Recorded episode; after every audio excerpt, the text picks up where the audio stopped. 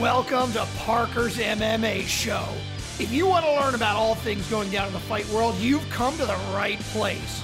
Each episode, your host Parker Keene will take a deeper dive into the always entertaining world of sanctioned fist fighting. Now, here's your host, Parker Keene. Okay, now we're live. We're good. Technology works. We are live. All right, Parker's MMA show, episode 40. Me and my co captain, Billy, here, about to bring the heat. So, before we get into it, like always, like, subscribe, share, all that good stuff, and we'll keep it rolling. So, Billy, episode 40. Let's get right into it and let's talk about your favorite fight of the year. Uh, Jessica The granddaddy of them all. and Cynthia Calvillo. So, I'm going to let you cover that one because I snoozed through that. So all dozen of us that watched this fight uh, watched uh, Cynthia Calvillo dominate Jessica Eye for 25 minutes. So Parker, I think the question here is: Does Cynthia Calvillo get this next title shot at 125? I don't think so. I, I think you go with JoJo Calderwood and you give Cynthia Calvillo the winner of that fight, which I think we both know whoever fights Valentina next is getting sacrificed. We've said that many, many times, and I'm going to stick to my guns on that one. I don't think it matters who she fights next unless that name is Amanda Nunes. I think she's getting the next shot. I think Calvillo's getting in there against the Russian spy. I think, uh, you know, she's already beaten Joanne Calderwood once. She's, you know, basically undefeated. I mean, um, you know, uh, One loss to One Carl- loss, the Cookie but- Monster. split decision though, right? Um, unanimous. Okay. But Well, that was back in 2017, and then she had a didn't she have a long layoff with the drug suspension? yeah, marijuana positive test. Yeah, I was very, very high on her probably around the time she fought Joan or Jojo Calderwood. Um, but I, I think she still won. By the away. You know, one more dominant win at that weight class, and then I think, yeah, she's undeniable to fight Valentina. But yeah, one more for me. Um, So what do you think, Chookagian, blonde fighter against Calvillo? yeah, you like yeah, that I? I like I like that because I think blonde fighters what number the technically the number one contender, and she just had a, a nice win herself. So yeah, I, I think you match those two up, and then you have JoJo Calderwood fight for the title. Um, all right, let me ask you this: out of JoJo Calderwood and Cynthia, who stylistically has the best chance at competing or beating Valentina? For me, it's not even a question. Like I think Valentina absolutely smokes Joanne Calderwood.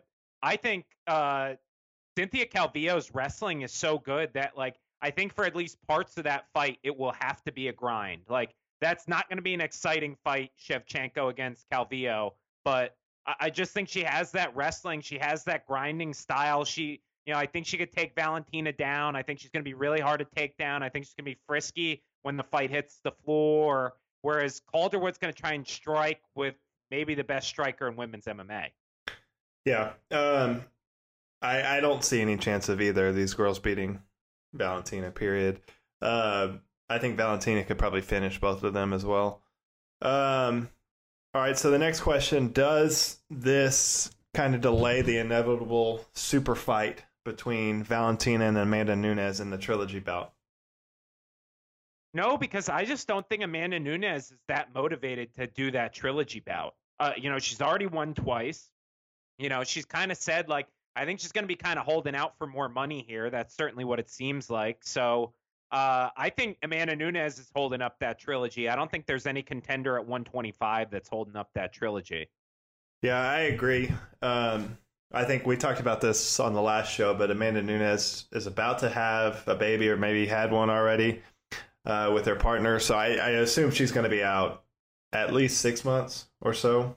You know, as they kind of raise their newborn. Um, I I think it's a perfect time for Valentina to just go on a murder spree. Just you know, just put like a two two to three just vicious KO win streak together, and that builds that fight tremendously. And you can do that in the you know first second quarter of 2021, and I think that's a gigantic fight that could headline a pay per view.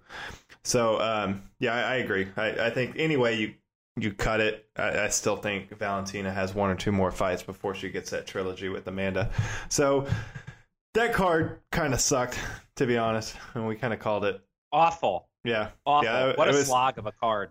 it was terrible. I know you were probably tuned into the entire card from start to finish, but I passed on that one. I, you know, that was kind of a snoozer. All right, let's move on to um, Curtis Blaydes versus Volkov. Um, what did you think of Curtis Blaydes' performance? I thought he was great. I thought he was really dominant. I mean, he he whooped Alexander Volkov for 25 minutes, who's a de facto top 10 heavyweight, if not a top five heavyweight. And like, I didn't find that fight to be competitive at all. Um, Curtis Blaydes just ragdolled him. Yeah, I mean, I think he went out there and did exactly what he had to do. That's how you have to fight Volkov. Obviously, Volkov's a great striker, but like you said, I mean, Curtis Blaydes ragdolled him. He hurt him on the feet. You know, he basically beat him down for four rounds. He got it got a little dicey towards the end when he started to get tired. I, I think he almost did. He set the record for most takedowns in a heavyweight fight, or did he tie it? I know he was close. I believe so.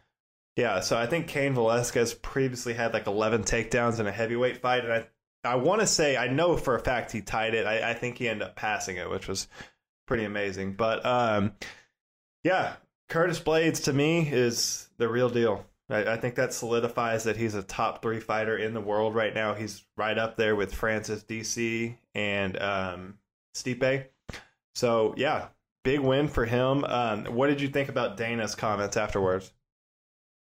I, I didn't really understand it. Like Dana kind of said, like Curtis has a bad attitude, and you know, Curtis, you know, when you talk shit like he did, you have to go out and whoop someone's ass. Like I thought Curtis did whoop Volkov's ass. Like I said earlier, like I I think that was as dominant a performance as I've seen. I mean, no, he didn't finish him, but like like it wasn't a competitive fight. Let him dance around that cage and and strike with you. So, you know, I, I didn't really get it. I think it's probably because Curtis has been pretty outspoken about, you know, not getting what he's worth and not feeling like the organization values him and things like that. So I thought that's where Dan, where Dana's comments were coming from. What what did you think?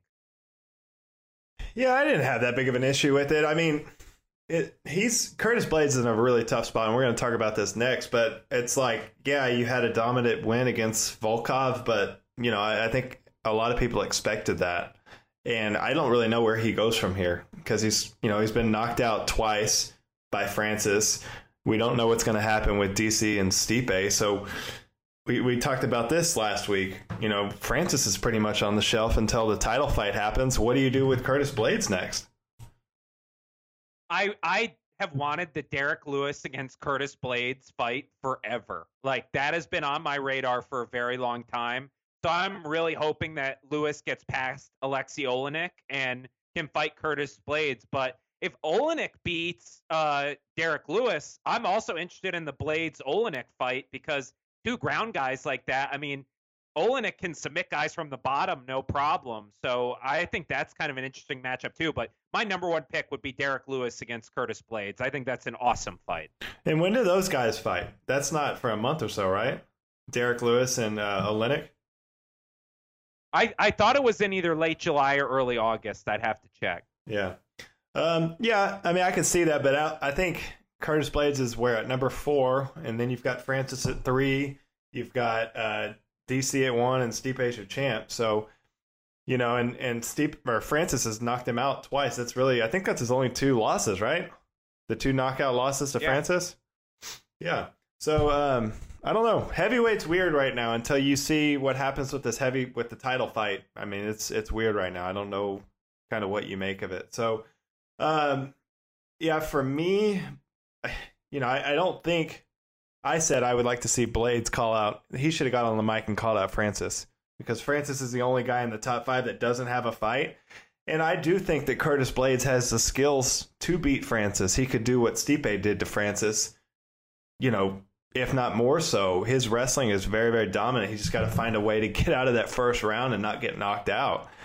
So I, Nobody's doing that to Francis anymore, though, Parker. This is a different Francis. I don't know. I think we both agree agree there too. Like nobody's gonna Stipe Francis. No wrestling. Like I, I just don't see it. I mean, maybe it happens, but I, I think this is like a whole new guy. I would be terrified to fight Francis Ngannou if I'm literally anyone at this point. But I, my point is, if you're Curtis Blaydes, you're complaining about your pay. Call out Francis. He's the hottest commodity in the heavyweight division right now. If not, what are you going to do? Sit on the shelf for eight months? You know, there's no one else to fight in the top five. So I don't know. I would have liked to see him get a little more aggressive on that call out just because he's got the two losses to him. There's a storyline there. And really, that's the only fight to keep both of those guys busy. If not, they're just playing a waiting game. So, yeah, I don't know. We'll see what's next with him. Um, for Volkov, where do you think he goes from here? I, I love the Alistair Overeem fight for Mhm. Volkov. That was booked previously, and Volkov had to bow out. It was supposed to be in, in Moscow, Russia. I really love that fight. I think it's two guys who will put on a really technical kickboxing match, Yeah. and and I think it'd be really exciting. That's the one I had. I had Alistair Overeem as my A, you know, first choice. I think I agree. I think it's just a fun kickboxing max, just like a basically a glory kickboxing fight. Um, and then Rozenstruik would be fun too. Rozenstruik versus Volkov. Um, he's obviously coming off that quick knockout to Francis, but I think he'd be willing to get back in there pretty quick. And I also think Volkov would probably be willing to get back in there pretty quick. He didn't necessarily take a shit ton of damage.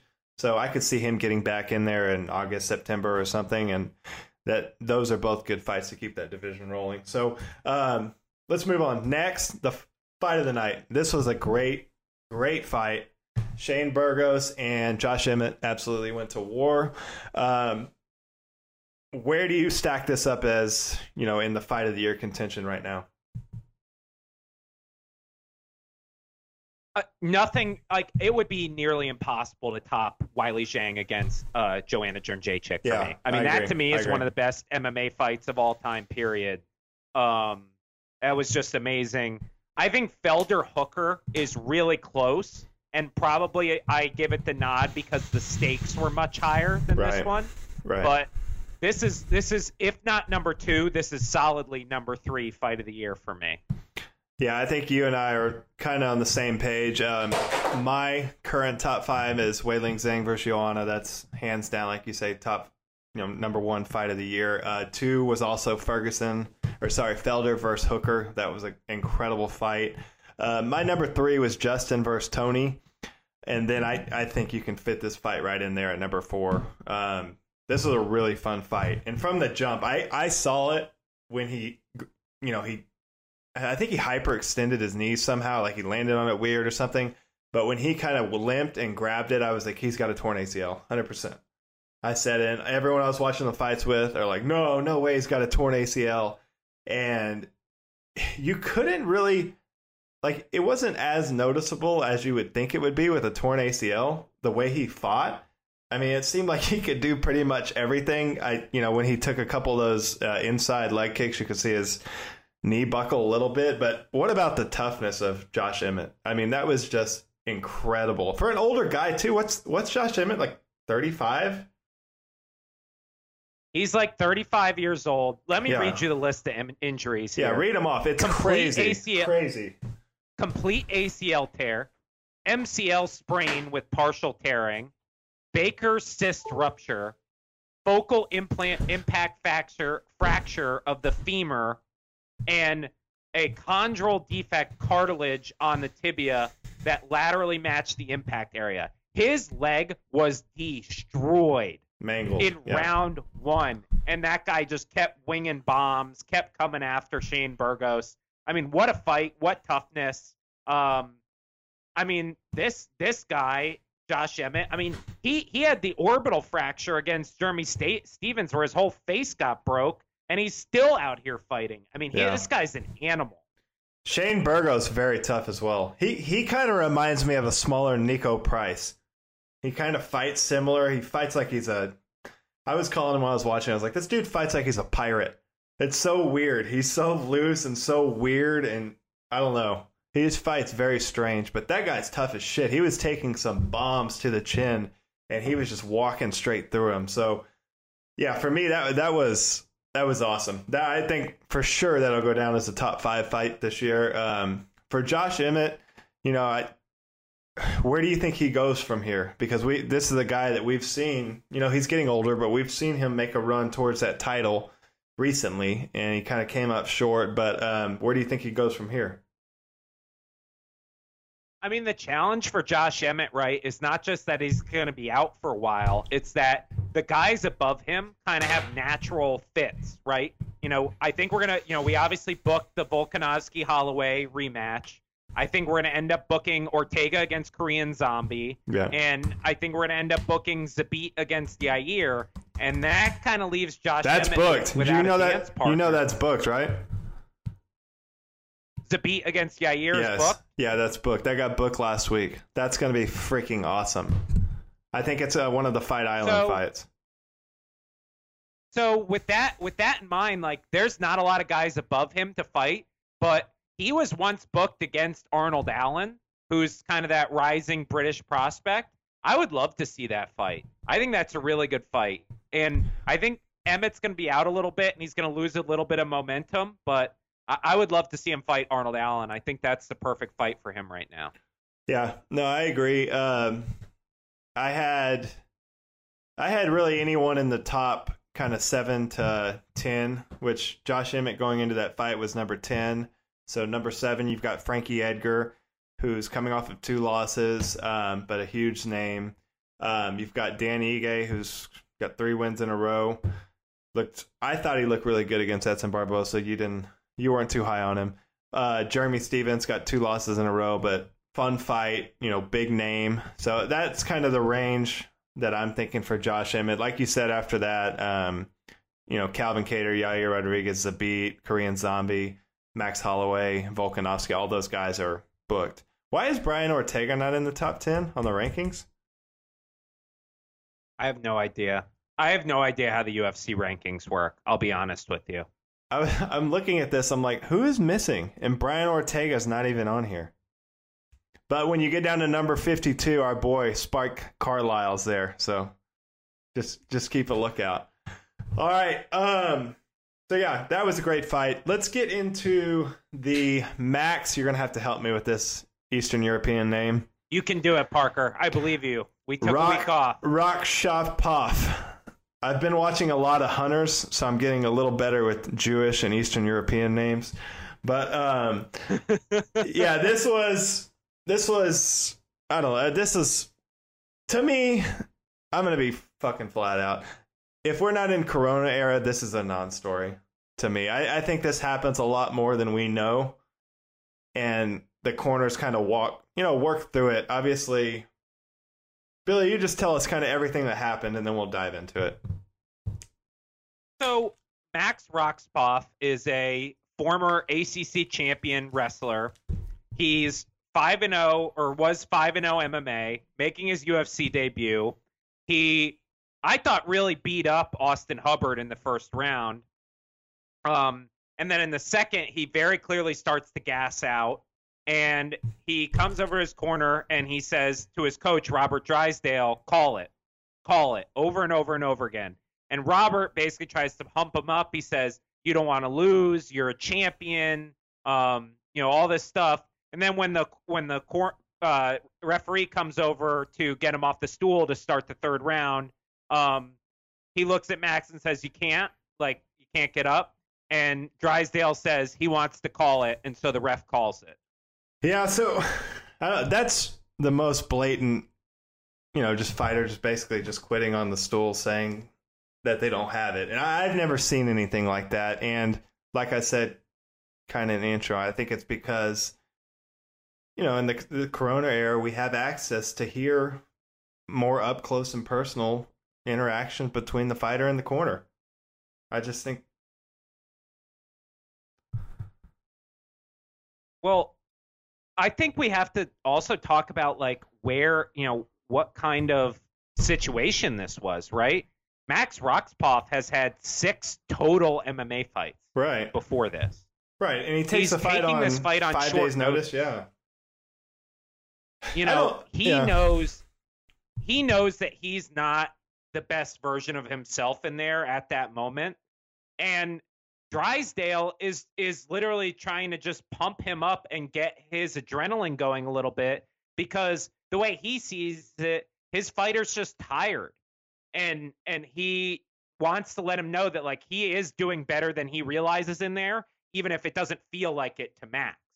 That's what I got out of it. And then as soon as the cornerman comes over, Drysdale doesn't argue. Drysdale doesn't try and like, you know, make him get back out there. He just says he wants to call it. That's it. Like, I, I don't see the controversy here. I'm with you. I think, I think this is a, a situation that, and we'll get into this, but this is getting way too common in MMA. Like, where you know, there's all the amateur coaches and cornermen uh, on Twitter, on Facebook, you know, talking about this, and I, I just think they don't know the fighter as well as they think they do.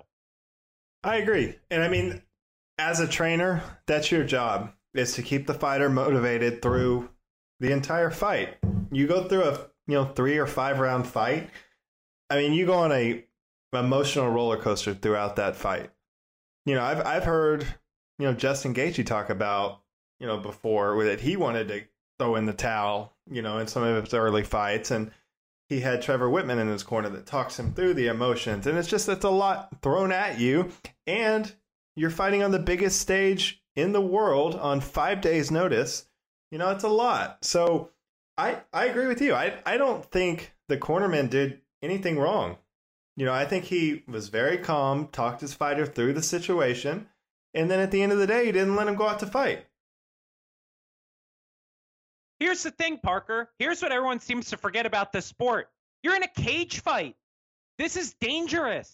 This is a dangerous sport. You're going to end up with permanent damage from this sport if you do it at the professional level, no matter how successful you are. We've seen it over the entire course of history of this sport. That's the reality. And every round, every second that you're in that cage, you are risking someone separating you from your consciousness someone injuring you, ripping a limb off, choking you unconscious, whatever it is. That's the sport. That's the sport that we're involved in. And so for people to come out there and say, like, how could he not stop the fight? His fighter wanted to quit, this, that, and the other thing. He's Robert Drysdale is sitting there thinking, okay, I know Max realizes that he's not himself during this fight, and he probably thinks he's losing a lot worse than he is. And he he's able to make that call and ultimately he doesn't make the guy get back out there even though i think we've seen situations in the past couple of weeks even where guys who were much more beaten down much more tired with you know much r- more of a risk of taking permanent damage than max was get out there. I mean anthony smith comes to mind. Um you know, Tony Ferguson got destroyed against Justin Gaethje yeah, that, in the that, later rounds, and that's that's a big that. one. No, no one makes anything out of that. If hey, the like that fight, they could have thrown in the towel in the third round. Tony Ferguson was getting battered so bad. So, yeah, I I don't know. In in my mind, Robert Drysdale's he's a very very seasoned coach. I mean, he's trained Forrest Griffin, Frank Mir, Randy Couture. Dan Hardy, Joanna. I mean, some of the toughest, you know, some of the best fighters ever. I mean, the guy knows what he's doing. He's not like, you know, he he came from, you know, the streets and he's training this guy in the UFC this week. And this guy's been around forever and he's a fighter himself. So he knows what goes on in the mind of a fighter throughout fights like this. And like I said, this guy's, you know, 25 years old. He's five and one was this too soon to be on this kind of stage? Maybe, maybe, but you know, you want to get mad at someone? Get mad at the UFC. The UFC threw yeah. a guy in there with six total fights yeah. on a short notice fight against the guy who had you know 20 plus fights as a pro. Yeah. You want to get mad at someone? Get mad at the matchmakers for throwing Max Rohskopf to the the wolves too early. Yeah, no, I agree. Um, for Max, you know, we've seen this a lot you know these up and coming fighters come in here and you know they're undefeated and then they lose dominantly. Um, in Max's case, you know he basically quit on the stool on national television during Corona when all eyes and ears are on him. Um, for as a young fighter, how do you get past that mentally? Because I would imagine that's got to be a big, big mental hurdle, hurdle to overcome, you know, moving forward in his career. you got to tell yourself that you were just not yourself on that night. That that was just not the best version of you. And there's a good argument for it, right? It's your UFC debut. It's on short notice. Like it's certainly not the ideal situation for him to take that fight. So you got to remind yourself that when you're at full strength, you probably still beat that guy. You know, so I think I Max is a seasoned competitor. I mean, this guy was an unbelievable wrestler in the ACC. Um, he he'll come back. He'll bounce back from this. He's lost he's lost matches before. Um, and and I think I think he'll be back. I think this will make him a better fighter. I think it'll make him a smarter fighter. I think it'll make him smarter about his career. And you know, I, I'm excited to see him fight again. I'm still have really high hopes for him as a prospect. Well, and he gets a taste of what the level of competition is at the UFC. I mean, it's a huge step up from any amateur, not amateur, but regional circuits you're fighting on or whatever. It's a real deal. And anyone on that roster is going to be a tough out. So, you know, I, I think I agree with you. He's going to take this as a learning lesson. He's a young kid. He's got a high ceiling. I, I think he'll be back, you know, and we'll see him down the road. But um, what other kind of situations can you compare this to? And you know, the ones that come to my mind right off the top of my head that are worst would be like, you know, Anthony Smith. I thought that was a way worse beating. Um, Tony Ferguson. I thought that was a way worse beating. Um, I think it was was it Rocky Pennington that was getting just obliterated by Amanda by Amanda Nunes and basically did the same thing, quit on the stool and was like, I don't want to go back out there. And her coach actually made her go back out there, and she ended up losing anyway. Yeah. Well, and then the other one that I think uh, comes to mind for me is like Felicia Spencer. Everyone was saying that they should have stopped that fight. Corner should have stopped that fight. Why'd you let her go back out there? And the point that we talked about is like that's her shot. That's her chance. Like in a world title fight. Like she may never get that again. Like if someone were robbed us of our dream, like and you know we never got that again, you never forgive that. You never forgive that person. So I, I think people need to think about that more and consider, you know, when these fighters get in there, you know, they're they're knowingly taking this risk. And the other thing is, nobody's giving Drysdale credit for he called it. He did call it. Like and and it ended. And I I don't understand where the controversy is. Like if you want if, if you want to get mad that Max quit on his on the stool, I think you're wrong, but that's a legitimate argument to me. There's no argument to me that Drysdale did the wrong thing here. No, I, I agree. I, I think everything's just heightened in this new Corona presentation. It's just so in your face. Like, you know, the violence, the shots, the sounds, everything. The corner, you know, battle back and forth between every corner. Everything's just right there in front of you. And I think everyone just doesn't realize how violent and brutal and savage the sport can be, you know. And I, I think you're getting a basically unfiltered vantage point of it right now, and it's you see a lot of stuff like this, but I, I, think a lot this stuff goes on a lot more than we know. I bet every UFC card's got something similar to this, um, but we just don't hear it because the crowd's going crazy, and you don't get full coverage of the first fight on the prelims, corner cams you know? So, um, yeah, to me, I, I don't see this. I think the corner did the right thing. I think the media is blowing it out of proportion, and I think this Max kid will be back to fight another day. Um, any last words on that? No. All right, let's move on. The crafty veteran, Jim Miller. Man, he, he looked freaking awesome. Jim Miller, 37 years old now just tied Cowboy Cerrone for most appearances in the UFC at 35 and moved himself up to third place um, in the win category, just behind Cowboy Cerrone and Demian Maia. This is another dude that is just Father Time is not fucking with good old American Jim Miller yet. He's still doing the damn thing and he's looking, you know, really good. He's still getting wins in high level fights. This guy is a personal hero of mine. He's you know, he walks out to Queen. He looks like he's having the best time in the world. He's got a million kids. He's a he great bow hunter. Own beer. Great bow hunter. He had Lyme's disease. Did that derail his UFC career? Absolutely not. No He's chance. still out here doing the damn thing. 37 years old, looks like he's somebody's dad at the cookout, but he's ripping arm bars on national TV. It Yeah. is unbelievable. I Yeah. love Jim Miller. Yeah, and got paid two hundred and eighty thousand dollars to go in there and work. What's his name? Roosevelt Roberts. You know, Roosevelt Roberts. He looked really good. He was that was the same guy that fought Brock Weaver, right? A couple weeks ago. Yeah, Yeah. choked him Yeah. unconscious. Yep. All right, that's our guy Jim Miller. Um, to me, he had a great performance. He he had a bonus on that card, right? I think he got a fifty thousand dollar bonus. Yeah. Oh yeah. yeah. He looked great. Jim, Um, you want to come on the podcast? You want to have dinner with us? You stay at my house? Whatever you want, Jim. You're the man. I may be able to line that up through my bow hunting buddies. Um, mean Bobby Green, that's his nickname, right? Had a with all the craziness I going thought it on. was King. I thought it was Bobby King Green. Bobby King Green, my bad. I'm thinking mean, mean Joe Green. Um, all right, Bobby Green with all the craziness, racism, chaos, all the shit that's going on in our world. I thought this was really cool. This was kind of a heartwarming moment in savage cage fighting. So, hell yeah, well said. Mean Bobby Green. Here's here's the thing, Parker. Here's the beauty of MMA. Here's why I love this sport.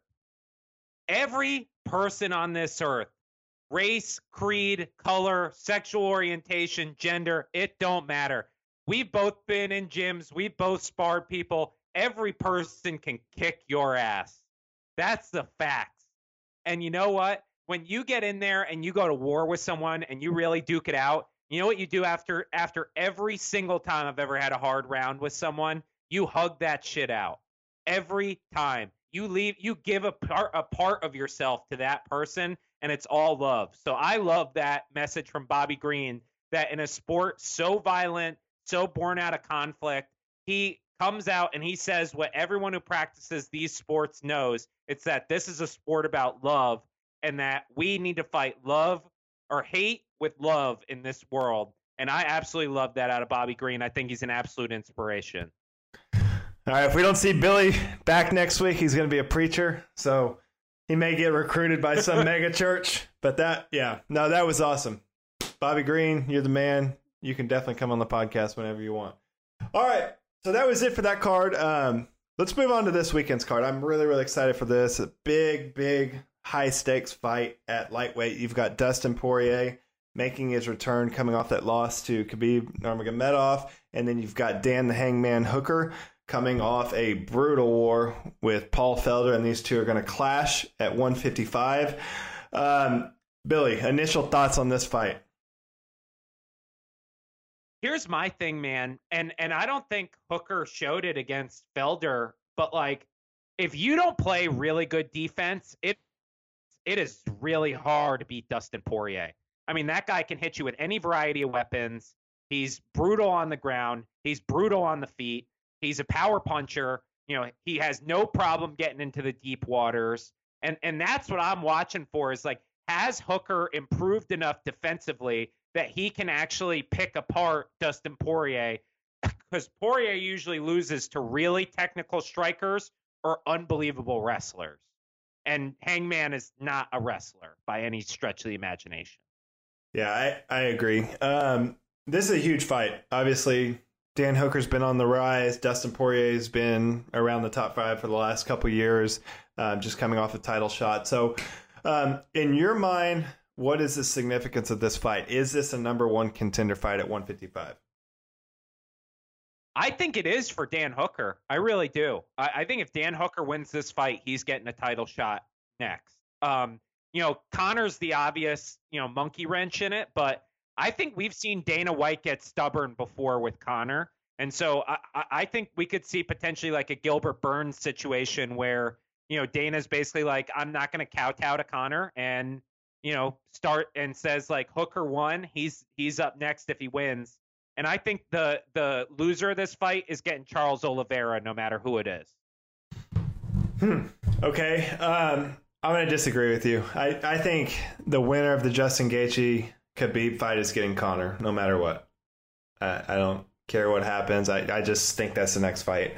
Um, I think the winner, the stakes for this, the winner is going to get Tony. Tony's gonna be wanting to get back in there, right back in the mix. And either of these two guys fighting Tony Ferguson, sign me the fuck up. Sign me the fuck up. Um, so yeah, I, I I don't think this is a number one contender fight, but it's a great fight and a great matchup stylistically. Um, I think the loser of this gets, like you said, Charles Oliveira. Charles Oliveira is a guy that I think he's probably yours and my dark horse in this division, especially if Khabib's not there. If Khabib's not there, Charles Oliveira may slice through this whole division. So, um, yeah, I think we're on the same page there. Um, so for Dustin, he's coming off a devastating loss to Khabib. You know, I, I think he put all of his eggs in in the basket for that fight. He was, you know, just had it in his mind that he was going to be UFC champ. And he had an off night and, I mean, really kind of got dominated. He caught Khabib in, what did he catch him in a guillotine? And then he hit him with one big shot. But besides that, Khabib pretty much dominated the fight.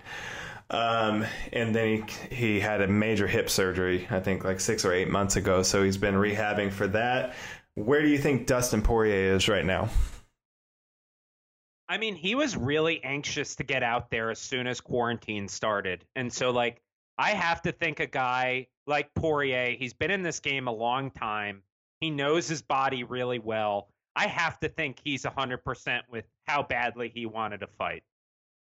I agree. I think mentally, physically, everything Dustin Poirier is ready to go. I, I, I think he thinks in his mind he's still the best fighter in the world, which at any given day, I mean, he can be. So. And don't forget, don't forget, after that Khabib fight, both him and Khabib in the post-fight press conference said if just if Dustin Poirier jumped guard on that guillotine, that was tight, and he might have tapped Khabib or put him to sleep. So I, I think he was as close to beating Khabib as anyone since Gleison Tibau. Yeah, no, hundred percent. Um, all right, so how do you see the way I see this is basically Dustin's uh, seasoned veteran. He's fought everyone at 145. He's fought everyone at 155. He's got a huge advantage in the experience department. He's kind of seen it all, done it all. Um, for Dan Hooker, you know, he's a guy on the rise. He's got some nice wins, but nowhere near the caliber of wins as Dustin Poirier. What in your mind do you see as both guys' best wins? For Poirier, it has to be the Justin Gaethje win. I mean, first of all, that's that is another one of my favorite fights of all time. That was my 2018 fight of the year. Um, but Dustin just took abuse from Justin Gaethje in the leg kicks and kept coming forward, kept coming forward, kept coming forward and eventually got the knockout in the in the later rounds. Um, for Hooker, I think his most recent win against Paul Felder is probably his best win. Um, that was the most impressive I've seen him. But I, I think Hooker's still kind of an unproven commodity in a lot of ways, whereas Poirier, we've seen him against the best and against everyone except Khabib, he's come out the other side of it. I mean, you think about the Holloway fight, um, you know, you think about, you know, some of the you know the uh, the Anthony Pettis fight, Eddie um, Alvarez fights, Eddie Alvarez. I mean, he has really beaten a murderer's row, and Hooker's beaten some really tough competition. But that's a big jump from Paul Felder to Justin Gaethje. That's that's kind of my concern. Is you know, like we said, Dustin's fought everyone. He's been around what since he was 19 years old. Um, He's fought everyone. the The biggest win that Hooker has is Paul Felder, which Paul Felder's a tough go for anyone. I think in the top ten, uh, just a tough, solid guy. Um, we everyone kind of forgets that Dan Hooker KO'd Gilbert Burns at 155 back in 2008. 18 and you see the run that Gilbert Burns gone on, has gone on so that's something to look at um, outside of that I mean he has he had a unanimous decision win against Raging Al. And that's really it. You know, I, I, I think Dustin's got a huge advantage here if this goes late. Um, what what style, what do you think is the best style for Dan Hooker to beat Dustin Poirier? I think I think Dan Hooker, in order to beat Dustin Poirier, has got to get into a war. I think it's got to be an absolute war. It's got to be back and forth. Um, and he's really got to got to dig in, and he's going to have to eat one to throw one. Hope that his power is more than Poirier's, or that Poirier's body starts to break down. Because I think Poirier has the advantage on the ground. I think in a technical battle, like he uh, is able to kind of you know out tough uh, Hooker.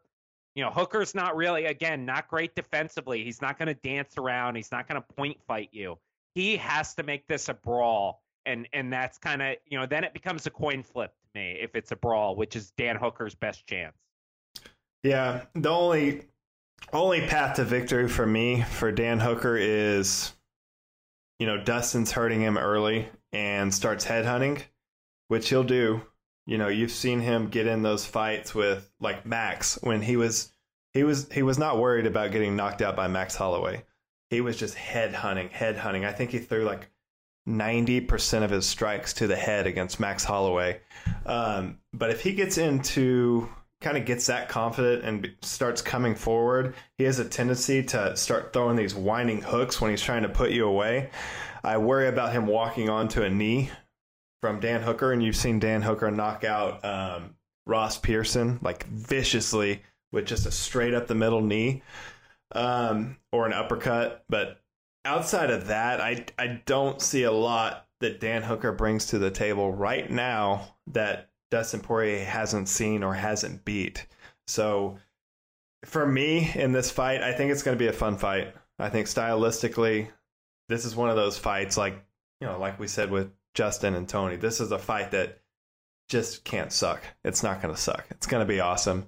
Um, but I think that experience and just the resiliency and all the hours and time that Dustin's been in that octagon is is going to get the job done for him. Um, I'm going with a fourth round finish, Dustin Poirier. Um, I actually think that this fight is going to be very similar to his fight with Justin Gaethje. I do. I, I see this as kind of like a back and forth war, and I think Dustin's going to be able to outlast uh, Dan Hooker, and Dustin really carries that power throughout. His power never fades, and he's consistent with it, and he's ruthless with it. So I, I think it's going to be a really fun fight. But I got fourth round finish, Dustin Poirier. I'm going to take him by third round finish. I might be a little higher on on Poirier than you are in this situation, where I think that first round might be back and forth, but I think in the second and third we see Poirier start to take over. I, I think the book is out that uh, you know, Hooker is kind of susceptible to these body shots. I mean, the the famous example is watch uh, Edson, Edson Barboza. Oh my god, that's brutal. Um, but you know, Mike Brown and Dan Lambert are two of the best coaches in the game. You know, they're they're unbelievable with their film study. They're unbelievable with their game plans, and like you said, Poirier's kind of seen it all in there. So I I just have a lot more faith in him to implement a game plan and take out a guy like Dan Hooker. But I agree with you. There's no way this is a bad fight. Yeah, I, I do see that if it starts getting crazy, I, I see Mike Brown calling for takedowns. You know, Dustin will start working in takedowns. If Dustin gets him down to the ground, he's a black belt in jiu-jitsu. His ground and pound is dirty. So, yeah, I, I just see there's too many ways for Dustin to win, and I don't see him losing. And I do see him making another run at that title. You know, I, I think he was disappointed in his performance against Khabib and sign me up for Dustin Poirier versus Tony Ferguson, please. That's a fucking incredible fight. Yeah, I think there's a great argument that Dustin Poirier is the best lightweight outside of Habib right now. Yeah, hundred percent. So the big spot for him. Um, yeah, this is a big stage for him to make a big statement. Both these guys really, but um, all right. So you and me are on the same page. Dustin Poirier there. All right, let's move on to probably the second weirdest guy in MMA. Platinum Mike Perry returns without the Platinum Princess. He's got a brunette haired princess now. Um, Mike Perry, weird, weird dude, taking on Mickey Gall, who's, you know, had a little bit of a weird career himself. But what are your initial thoughts on this? Are you worried about Mike Perry? Because I'm starting to get worried. He fired all his coaches he had the video where he's like all cut up and he's like fight still on. That was like a week ago. He's posting that on Twitter. You know, he's kind of like posting about this girl, the random girl, all the time. You know, divorced from his wife, the Platinum Princess. Like, guy kind of seems like it's not all going great for him right now. I don't know. What do you think of that? He's a weird dude. Mike Perry's a weird dude, but he's still a guy that it's going to be hard for the UFC to cut him because he still puts on really, really fun fights. He's kind of who who's similar to that. That it's like you can win one, lose one, win two, lose two, and I mean, kind of like Cowboy. He's kind of like a more ghetto Cowboy that I don't think anyone's gonna call for Mike Perry to get cut if he takes his third Maybe loss like here. a Clay Guida. Yeah, yeah, like a Clay Guida. You're gonna go in there and it's gonna be a fun fight. You can, you know, throw him on the main event, put him up against someone fun. But yeah, I, I think we've seen kind of the ceiling of Mike Perry. Uh, You know, I, I think two years ago at this time I was a lot higher on Mike Perry.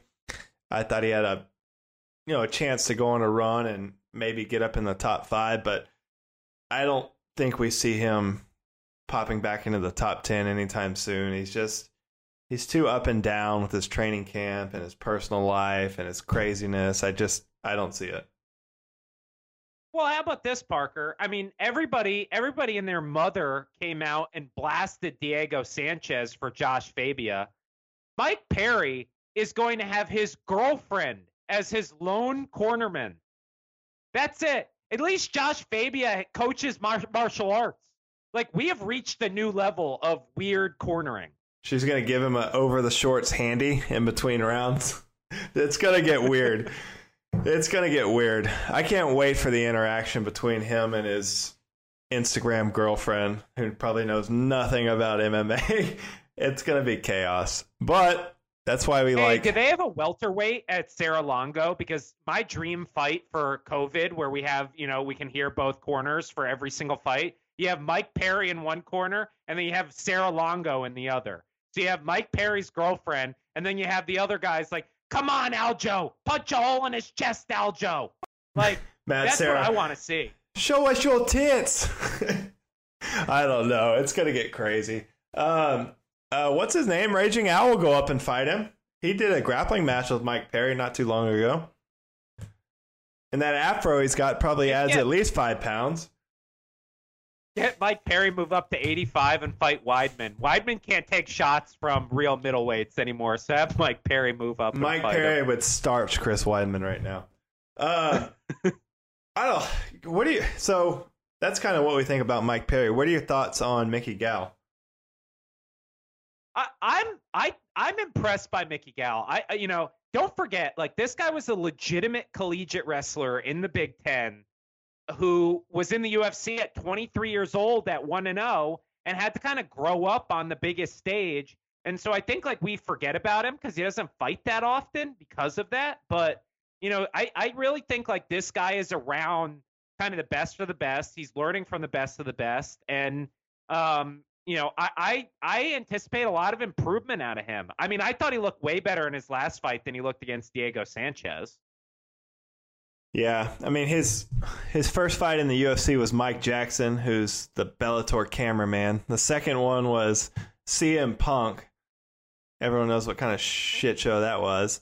And then he beat up uh he submitted Sage Northcutt, lost to Randy Brown, uh, beat George Sullivan, who I've never heard of. I think that's like a boxer from the 1800s.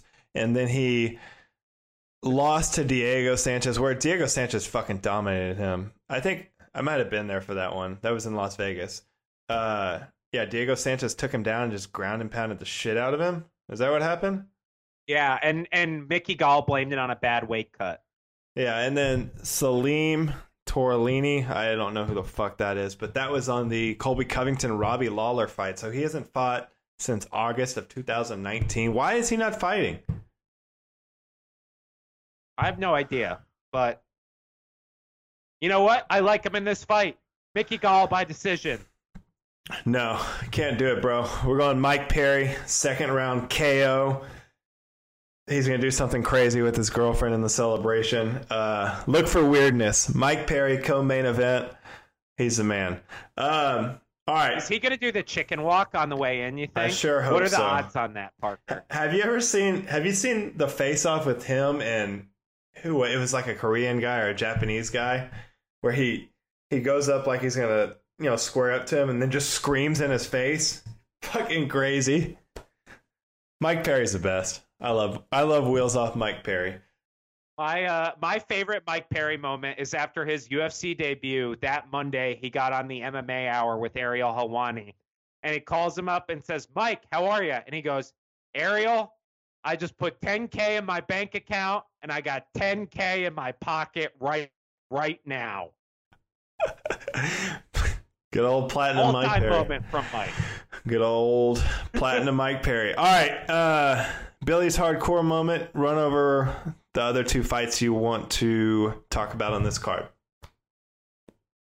Uh, the my sleeper for fight of the night is Violent Bob Ross against Khama Worthy. I think most UFC fans know Violent Bob Ross, Luis Pena at this point, Great newly nickname. adopted redheaded stepchild of the Askren clan. Oh my god, Um, that is bizarre. And then Khama Worthy was, you know, had a really exciting first round KO in his last fight. Um, you know, he looks the part, you know, got the mohawk, he's shredded, you can see every muscle on his body. Um, I, I expect these guys to basically run to the middle of the cage and just keep swinging until somebody goes to sleep. So I think that's an unbelievable fight. The other guy I'm, I'm watching this week is Brendan Allen. He's a Dana White Contender Series product. He's fighting a guy by the name of Kyle Daukaus. He's unbelievable on the ground. He submitted Kevin Holland. He has another submission win in the UFC. Um, three and one, inc- including the cont- or four and zero, including the Contender Series. Um, really impressive guy. So I'm excited to watch him.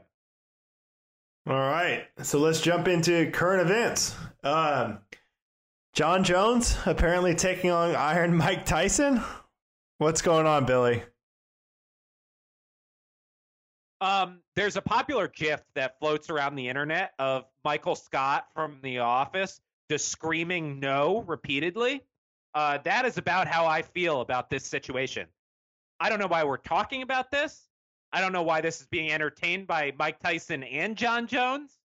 I, I hate this idea. I would not watch this, and I watch every combat sporting event under the sun. I, I Let's be I real. no you and I would watch it. What's going on? I don't know. They don't need to do this. Don't even talk about this. This is horrible. This is horrible. This is terrible. You have Mike Tyson, who's been retired for what, 20 years, taking on the greatest MMA fighter of all time. Who cares? I, no, no, no. If Mike Tyson wants to fight anyone, fight Deontay Wilder or Tyson Fury. I'd have no interest in seeing him fight John Jones. I want to see John Jones fight Francis Ngannou. That's the boogeyman that he needs to fight. No, here's the fight that needs to happen, Parker. Mike Tyson versus Henry Cejudo. Boxing match. Mike Tyson would fucking kill Henry Cejudo. Tell me you wouldn't watch. Tell me you wouldn't watch. I'd have to watch because you'd be fucking calling me nonstop streaming this. Getting yourself off to Henry Cejudo dying.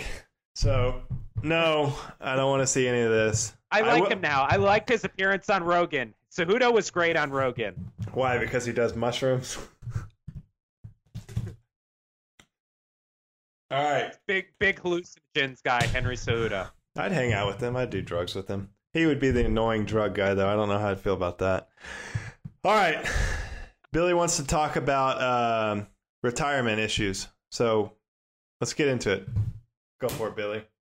Well, Dana keeps bringing up Conor and Cejudo and acting like they're the same thing. So I wanted to break this down a little bit. So both of them want these opportunities that are not available right now. Cejudo says he wants the 145 title shot. Really, this is about money for Henry Cejudo. Henry Cejudo wants to make more money. If he made more money, he'd get in the cage against Petr Yan tomorrow. Conor McGregor just wants a title shot. Good with it good with his deal. Just wants a title shot. So, uh, I I think what's really going on here is the UFC is not willing to pay Henry more, and they're not willing to let Conor fight without a crowd. and that's it.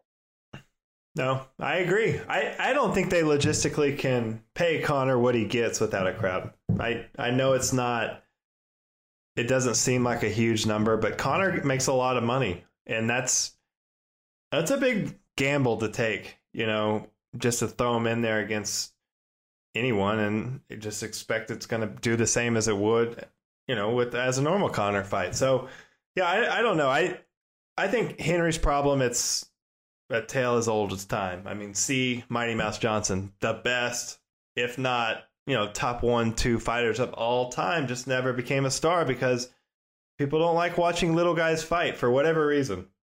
It's just that's the long and short of it. So he can keep moving up weight classes. You know, maybe by the time he makes it up to 155 or 170, someone will care. But you're just you're not gonna get Conor McGregor money you know, I don't care how great you are or how many title belts you have. You know, I, I just I think anyone below 145, you're not going to be a mega superstar unless it's Sugar Sean five years from now. I think he has a chance to be a mega star, mega mega star. But um, yeah, and then for Conor, I don't think it's about money. I think Conor. I think the UFC, if they wanted to, they could have Conor fight for the BMF belt right now against George Masvidal. It's a belt. It's Conor. You just have to figure out the money. That, that's all it is. Figure out the money, make it happen. It's going to be the biggest thing that could happen in sports right now. If Conor McGregor fights on Fight Island, that's going to be all the sports world is talking about right now. So I don't know why a deal hasn't been done. They've obviously moved on from Jorge fighting, you know, for the title fight Conor's not fighting for the title fight. Why is Conor not booked to fight Jorge or Nate Diaz right now? I don't know. I don't understand. It does not make sense to me. Here's my question. So we both think Conor's going to fight again, right? We don't think the Conor retirement is real. After now that all the info has come out, we've seen him on Joe Rogan you know, we've seen him out in the media. Do you think Henry Cejudo is going to fight again? I think he goes after that 145 belt and he tries to be the first person to get three belts in the UFC, which, if he is able to do that, I mean, that's incredible. He'll go down as one of the top five fighters of all time. And I think it's realistic. I don't think those guys are too big, especially Volkanovski. Volkanovski's like five six. Max Holloway, you know, is taller, but Henry would have a gigantic advantage on the ground. So, you know, I, I think you look at the top one through five at featherweight, and I don't I don't think it's a stretch that Henry could win that third belt. But again, I, he's not getting Conor McGregor, Nate Diaz, John Jones money. It's not happening. He's not a draw. He's not a star. He's a great fighter, but he's just not those. He's not a draw. He's not a star. That's the bottom line. Here's okay, two things there. Number one, Alex Volkanovski might be five six, but that man is thick as a bowl of oatmeal, and it's like fighting a damn fire hydrant. The second thing there, I don't think Henry's fighting again. I, I really think Henry Cejudo is a guy who, when he reaches the apex of the mountain, he moves on and he finds another mountain to conquer. And I think he's just going to move on from MMA. I, I genuinely think he's done. Um, you know, I heard a guy who sounded really satisfied with his legacy. Like it didn't feel fake at all. Like it felt he's happy where he's at. And I think he's going to go find something that makes him more money, to be honest. I'll make you a bet. If Henry Cejudo doesn't fight by 2021, I will take you to the next UFC Dallas. Same goes for you. Next time UFC comes to Dallas after the pandemic, one one year from the date, if Henry Cejudo hasn't fought, the loser's buying. Done. And I want to up the stakes after that U- next UFC Dallas with fans. The lose the winner gets to pick the loser's T-shirt on the next podcast episode. Okay, done, done. Henry Cejudo will fight again he'll find a way to talk himself into that top I think he'll fight again at 145. I don't think he'll. To be he'll, clear to the, the list, the dedicated listeners of one this year, podcast, one year from today, is- Henry Cejudo's fighting. Henry Cejudo must fight in in the UFC octagon by June 24th, 2021. Hundred percent. Write it down. I'm gonna write it down somewhere so I don't fuck this up. All right. Um, next Just topic. don't put it in the Google Doc where you keep all your show notes. Yeah, I know. I'll lose it. All right. Next topic. Um, all I care about is how hot Rachael Ostovich is. Top five hottest UFC fighters of all time. If you have any opinions on that, leave it in the comments. But I don't think you can you can fight that. She's a dime piece for sure. But she got popped by the fucking golden stitch, golden snitch. What are you doing, Jeff Novitzky? Come on. Come on, Billy. same tell us, same tell deal as. Sugar Sean, tainted supplement, Ostarine. Maybe that's why her ass is so fantastic because she's on the juice. Come on. Do you think she fights again? Like, is is Rachael Ostovich the Anna Kournikova of MMA? She's think- just not. She's not that great at MMA. She's just not. All right. Over under. I think Rachael Ostovich will be on Pornhub before she fights again. I don't know about that, but I don't think she's fighting again, and I do think she's going into a modeling career. Modeling, we mean Pornhub. All right. Um, so I think that's it. Me and Billy are wrapping it up. Short week. Well, not really a short week. We went an hour and four minutes. So we're getting better at uh, hitting our time mark. But this week, we're going to try, we're going to experiment a little bit. We're going to do a fight breakdown. We're going to end this episode right now, and then we're going to go pour a drink, and we're going to watch Don Frye take on Japanese name, Billy. Yeah, This you- one's even tough for me. Yo- Yoshihiro Takayama. Takayama versus Don Frye, American Patriot Don Frye. It's going to be fun. So we're going to do about a little 10 to 15 minute segment, uh, drinking whiskey and watching crazy pride fights. So let's do it. Billy, I'm going to go pour a drink. Everyone else, this is episode 40 of Parker's MMA show. The big 4 0, Billy. We're crushing it.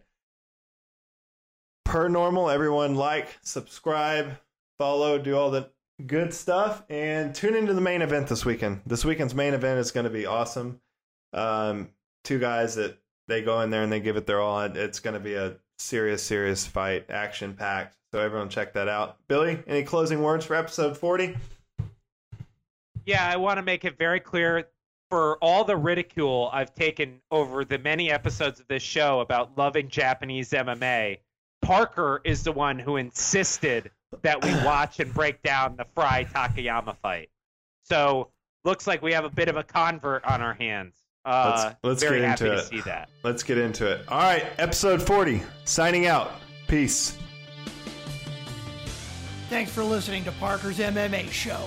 Take a moment to rate and review on Apple Podcast or wherever you get your podcast, and visit parkerkeensmmashow.podbean.com for additional information on Parker and to stay up to date on the latest drama in the fight world. For more information and important links about today's episode, check out the show notes.